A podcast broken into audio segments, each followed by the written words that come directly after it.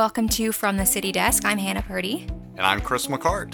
And we are coming to you today with a uh, bigger recap than usual. We're gonna we're gonna take a look back at the the months that we missed due to uh, the good old coronavirus. It's like the last quarter of our fiscal year recap is what this is kind of shaping up to be. Yeah, yeah. So strap in. It's going to be interesting. we're just going to hit the highlights, talk about um, what important things did happen because BMA meetings were were affected by the coronavirus, just like everything. Uh, Chris, can you talk about what kind of effect they had? Absolutely. So, you know, one of the things that everybody was asked to do right out of the gate with uh, the pandemic was, you know, you're safer at home. That eventually led to a stay at home. City business, state business, even business at the federal level has got to continue. And so, through an executive order by Governor Bill Lee, we were given the opportunity to hold electronic meetings.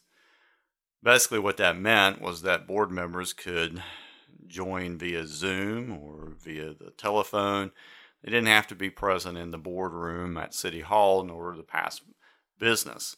Uh, the one exception was, though, that you you really couldn't bring items to the agenda unless they were deemed essential. You know, so they had a timeline on it, um, something that would be necessary for you to run business going forward. But uh, that kind of limited a lot of what we were going to bring to the board as a result of that. And so our agendas got a little bit shorter. Uh, we uh, started doing Zoom meetings, which have uh, which have been interesting, to say the least. Uh, any kind of meme you've seen online about a Zoom meeting, I can assure you I've experienced it uh, to some extent. Working uh, with the board and with the staff, uh, we've kind of stumbled through it, but we've gotten pretty good at it. The majority of our board chose to to stay home. Uh, the mayor and I, along with I think uh, Alderman Tommy Olterman, came in. We spread ourselves out in the courtroom in order to be socially distanced and went through the agenda really, as we moved into July, that would be really be coming to an end. Uh, unfortunately, as a result of an increase in case numbers and uh, pressure across the state, the governor issued another executive order towards the final days of June and extended electronic meetings out for the remainder of the uh, month of July as well as the month of August. And so, what does that mean for Kingsport? We're kind of taking a hybrid approach to that. Our work session uh, is closed to the public, and really, in a work session, it's just a review of the agenda. Occasionally, we will do an update on special projects. But even though it's closed to the public to attend, you can still watch uh, either on Facebook Live or uh, via our website at kingsporttn.gov. And then on Tuesday night, when we have our business meeting, uh, again, a- another hybrid approach. Some members, just like in the work session, will join via Zoom, uh, as will uh, certain members of our city staff. Uh, and then we have to limit the number of folks that are in the courtroom. And so we have that kind of blocked off. And, you know, right now I think we're up around, what is it, 16 to, to 20 people that we allow in. Right. Yeah. I think the courtroom itself, we allow 16, but then there's overflow room in the lobby, which we've not yet had to use. But. Right.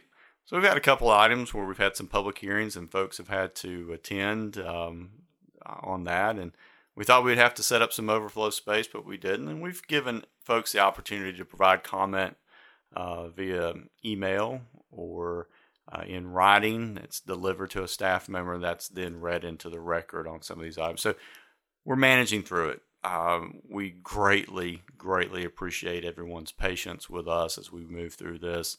And uh, we very much look forward to having normal meetings sometime in the near future. Yeah, it's been interesting. It continues to be interesting. We'll see what happens next. Uh, but taking it back uh, all the way to March, let's talk about some things that were on the agenda. So, something fun to start out with uh, an update on Bays Mountain Park. Yeah, so I think you go all the way back to our first meeting in March, which I guess really was our last normal meeting. It's before the shoes started dropping. That's right. It's before the, the pandemic rolled in and everything had to change quickly.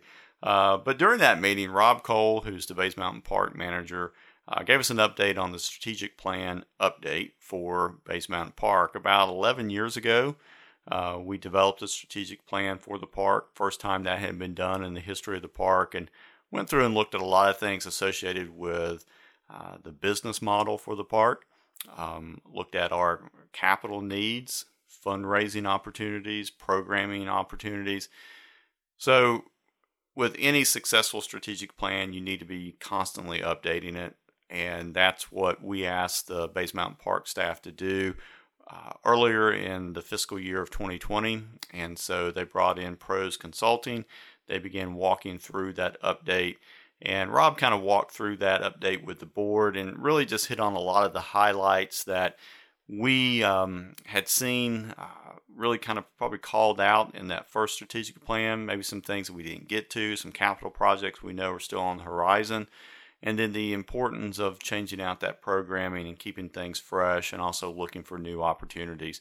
A lot of conversation uh, within the document talked about uh, signage, uh, how we uh, greet our customers, how we direct our customers to the, the many attractions there at the park and then also things that you know we have on our radar that we know we need to get done over the next several years. Uh, upgrades to the animal habitats is a big one. Uh, upgrading the uh, exhibits within the nature center is another big item. And then what are we also doing to you know market the the many amenities that we have? You know we talk a lot about mountain biking and we talk about how great this region is Bays Mountain Park is a great example of that. Uh, so that's a that's an area that we are trying to highlight more and trying to improve upon. The hiking trails is always uh, something the park has been known for, but you know things such as primitive camping, uh, getting uh, kayaks and canoes on the lake, which I know we've got some of that coming up here uh, this summer. So those are things that we've talked about, but then a lot of attention really was spent in the document towards the business model. Uh, yeah, I think right now Bays Mountain Park collects about mm, 16, 17% of its total operating cost in revenue. And the goal set back in 2009 was to try to get that park to up around 25%. Uh, we're still not there. So, what are some things that we can do?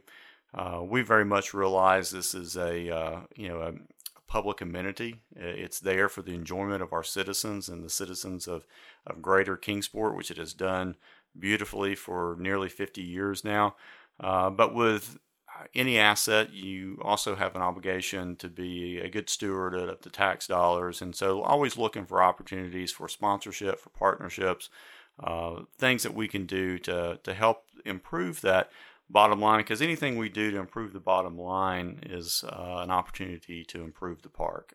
And so, that was the, the focus of that the staff went away. Unfortunately, they also went away and had to begin moving into a lot of procedures to shut the park down, but they are working very diligently on beginning the implementation of that strategic plan in concert with the Bays Mountain Park Commission, which does an outstanding job in helping them. Excited to see what happens at Bays in the next couple of years. So, taking it back to some less fun stuff, let's talk about the coronavirus some more. So, uh, we were able to get some emergency funding because of that, correct? Right. Based upon actions taken by Congress, uh, funding was put in place in a couple of different areas for the city of Kingsport to take advantage of. Uh, that is important because we were asked to begin preparing and to some extent combating against something that we didn't budget for. This is unplanned. This was not on anybody's radar back when the 2020 budget was set. Yeah, no, not at all. No yeah, not not at all. Uh, definitely wasn't on our radar as we were moving into January, thinking about future budgets. Uh, and so money had to be pushed out in some way, shape, form, or fashion, and and it was, and we're very appreciative of that. Kind of some areas that we saw some of the initial push of those dollars. The first is through our community development block grant fund. Approximately two hundred fifty thousand dollars was provided to the city of Kingsport and the, the goal behind that was that 100% would be used in some way, shape, form, or fashion to help the city or help community partners that are working towards providing uh, opportunities for low uh, income individuals within our city to, to help them manage through the coronavirus. So, whether that was a loss in donations, a loss in revenue, or a need to provide temporary housing for individuals that uh, were either homeless or displaced as a result of this. So the, the money was timely and it was very beneficial for us. In addition to that, the police department, the fire department, uh, those frontline employees also began to see money come in through the Department of Justice. Uh, we processed several grants in the amount of $75,000 that would go in to assist them in changes to or the staffing hours or changes to uh, the necessary gear that may not be in the budget. So we talk a lot about PPE and the need to have the mask, the shields, the the the necessary uh, protection devices there to aid our employees in the event they have to go into someone's home that may be exhibiting symptoms of the coronavirus. And uh, our first responders are often there on the scene before an ambulance arrives, or they're there in conjunction with an ambulance. And so, definitely over the last three months, there has been several occasions where uh, you know someone has called, we've responded, and there's been an unknown at that time as to whether or not this individual uh, may or may not be infected with uh, the coronavirus. And so we, we have to take those precautions to protect our employees in order for them to be able to continue to, uh, to do their job throughout the city of Kingsport. And so those dollars coming in were very beneficial to that. Okay, so you've talked about some funding that we've received from our national congress, but are we getting any funding from the state? We are. This is something that we we actually started watching really before coronavirus hit. There was a grant that was offered up during the uh, Governor Bill Lee State of the State address. And at that time, it was around $600,000 formula based for one time capital projects coming into the city. When the coronavirus hit and changes needed to be made, the governor, as well as the General Assembly, really made a positive move forward for cities and counties across the state. They doubled that amount. And so now over $1.2 million is coming in to the city of Kingsport. Where it was at one point just for capital, it has now been set up to be able to offset both capital and operating. So uh, this was great. Uh, great for us. This was also something that, uh, again, taking that conservative approach with the budget, we didn't include in the budget. So this is money over and above what we had anticipated. And so we are in, uh, anticipating to receive those dollars probably towards the end of July, 1st of August. And uh, at that point, we will uh, take that before the board. We will set that up in an account. And kind of what I've what I have uh, encouraged our board to do is to get this get this money set up, and then just kind of step back and let's kind of see how things are progressing. Uh, how is the fiscal year beginning with sales tax collections? And then what does the remainder of the fiscal year look like? What are some of those projections? How, re- how have we refined that based upon what we know now? And then we'll begin to look at how those dollars that we, we have received from the state could be used within the city. Some of it may be to fill some holes in our operating budget. Uh, other things could be for capital. Uh, no question, we uh, are, are already in the process of putting together a pretty expansive uh, list and uh, we'll work through that and hopefully have something uh, to share with the board as we get a little bit further into this fiscal year. In addition to that, we also saw money coming in through the Federal Transit Administration down through the Tennessee Department of Transportation to our local bus service, which is the Kingsport Area Transit Service. $1.2 million uh, has been earmarked. Uh, no matching dollars required. If you're familiar with our transit system, it operates on a matching grant. So the city puts up either 25% or 10%, depending on what the item might be. But this is 100% money coming in that we will utilize for a variety of things to uh, assist our transit service moving forward. And uh, some of those things really kind of uh, have been brought to light by the coronavirus. And that is, do we look more at a demand response service or do we expand our offerings in demand response? I think we'll probably always have a fixed route service of some kind, um, but we need to begin kind of looking at you know the position that we were put in as a result of the virus, having to limit our hours, having to make adjustments. Uh, those are things that we've got to uh, we've got to watch kind of moving forward. Some smaller grants, though, outside of transit and outside of community development, also we're seeing at our library. Um, and other departments continue to uh, look at what options are out there a lot of conversation took place uh, back in uh, April and even going into May as to whether or not there would be a second round of incentives. I know many of our listeners probably received uh, some sort of a, a, stimulus check as a result of the coronavirus funding. Uh, there's definitely been dollars placed out there for uh, unemployment.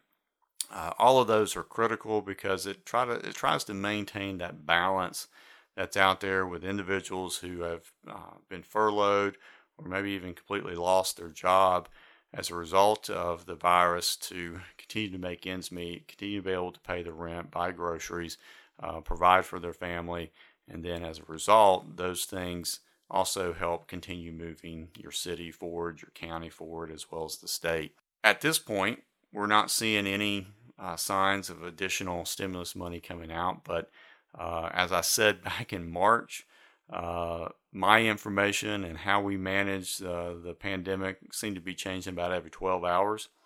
Um, as we go through a reopening, which has somewhat been paused, uh, that continues to be the case. Your information changes constantly.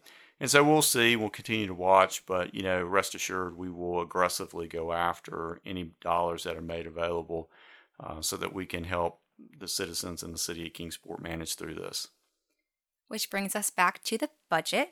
Right. So we talked pretty in depth about that last episode, but since that took up uh, so much time of the last quarter of the BMA's time, uh, let's let's go back over just some quick highlights on the budget. Yeah, so you know, again, uh, I think we mentioned this last time. You know, you're putting a budget together in the middle of a pandemic. The mayor has said several times that when I was in graduate school, they didn't teach me this, and he's exactly right. When I was in graduate school, um, getting my management or my master's in public administration. Uh, that was uh, managing through a pandemic was not on there um, on any of the curriculum to say the least. But it, it was it was an interesting process because you're looking into a future that is is is very cloudy. You really don't know what um, is on the horizon. You know, you can feel comfortable maybe projecting out you know, three to four months. Um, but beyond that, you don't know. So you've got to go back and look at a lot of historical data. That's what we did. We looked at recession years. We looked at uh, times when we saw a drop in in revenue, and then what did history show after that? And so that's really where we tried to kind of focus on. And you're right, the budget dominates so much of the months of May and June. The presentations to the board, the approval of the multiple items that go into the budget. You know, you just don't get to approve one ordinance, one resolution. Uh, there are a lot of funds that have to be voted on separately. And so that's what we did. Uh, moving forward, your budget is uh, very different than really anything we've seen in the past. Uh, the good news for our citizens there's no tax increase, there's no rate increase for water and sewer for customers both inside and outside the city. Uh, that was very important to us going into this. We realized that folks are are also dealing with a new normal that may result in a lot of changes that they were not anticipating. Uh, we had a cut uh, about $3.9 million from that budget. Uh, ultimately, we were looking at uh, cuts in, or losses in revenue of over five and a half million. Fortunately, City of Kingsport has a very healthy rainy day fund, so we were able to pull money from our savings account, if you will, in the amount of about 1.6 to help offset that.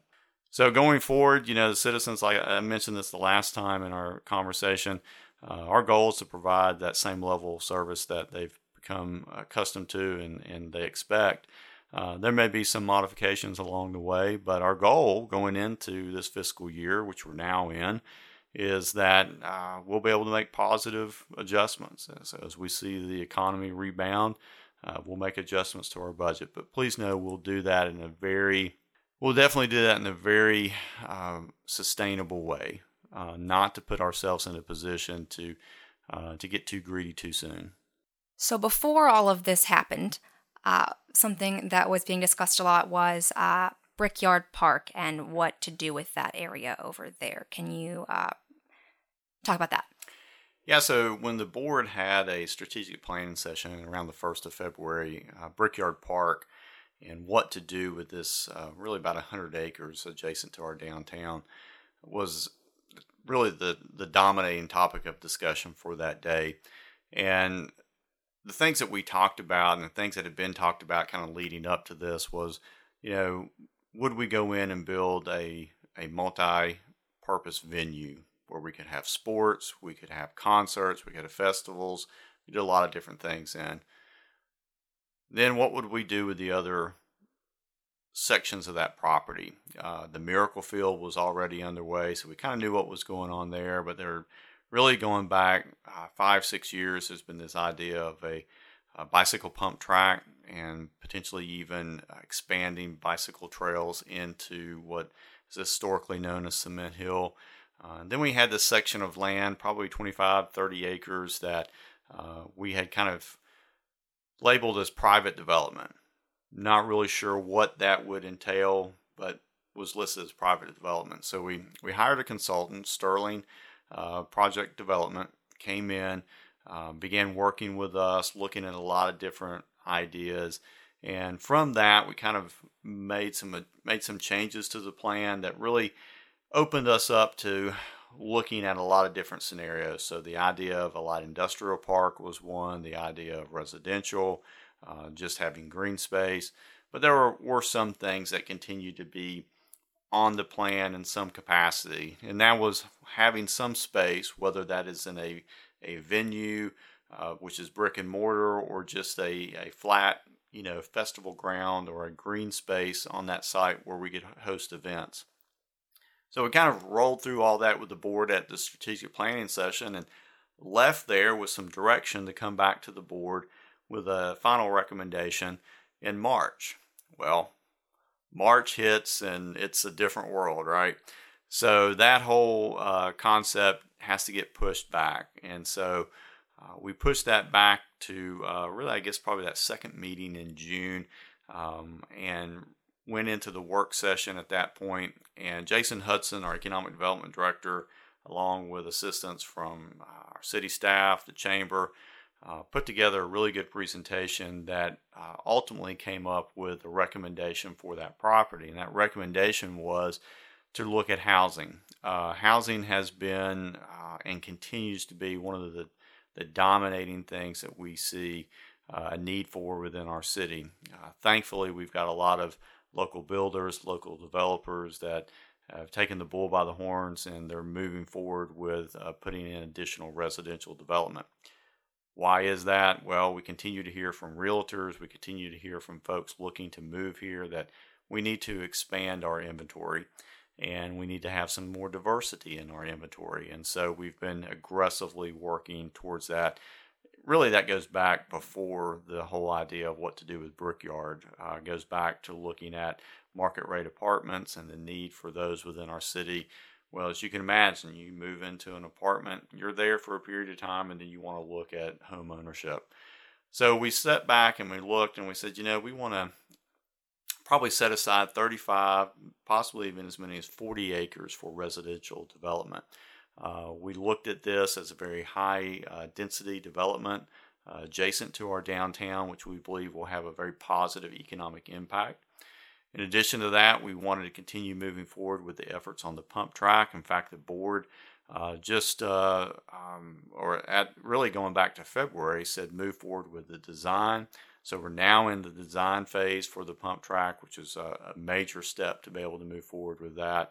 Um, and then they also said, you know, we really like this idea of having green space, having uh, land set aside to do events, concerts, things that we're in some ways having to shoehorn into our downtown or shoehorn into other um, areas of the city. And we also saw that as a low cost. And so instead of build, building a stadium, that would be multi-purpose. We're more or less now looking at a, a large green space, the opportunity to, to set a stage up, to have some parking to support that, but also realizing there's a lot of parking downtown that folks can take advantage of and walk over to the facility. So, moving forward with the pump track, moving forward with the green space, and then coming back and beginning to develop a what we would refer to as a request for proposals or really just a proposal that we would send out to see what interest there would be in private development to acquire and build out the land from a residential standpoint. And of course, we would have some parameters within that that would state what our interest was and what we were looking for. Uh, but the reality is, is you know, 150, maybe 175 units could be built over there on that property. So that you know, you want to talk about how you uh, redevelop your your downtown. uh, residential is at the top. Increasing your residential density is is critical, and that was one of the things that Sterling, the consultant we brought in, noticed right out of the gate. Uh, we had a very small residential community, probably around 75 people. Now, since that study was done, that number has grown dramatically. Uh, but we need to continue to see it grow in order to be able to support our downtown. So that was a major step for the board. You know, it, it really ties in with the Main Street rebuild and the work that is going to be starting there in January of 21 to rebuild and enhance that corridor. And the idea that the board had uh, last fall to submit a a grant to the state for the, the pedestrian bridge that would tie the Brickyard Park area into our downtown. Uh, looking at new road construction on that site that would also connect to downtown, but also connecting into the Riverview community and connecting into Industry Drive.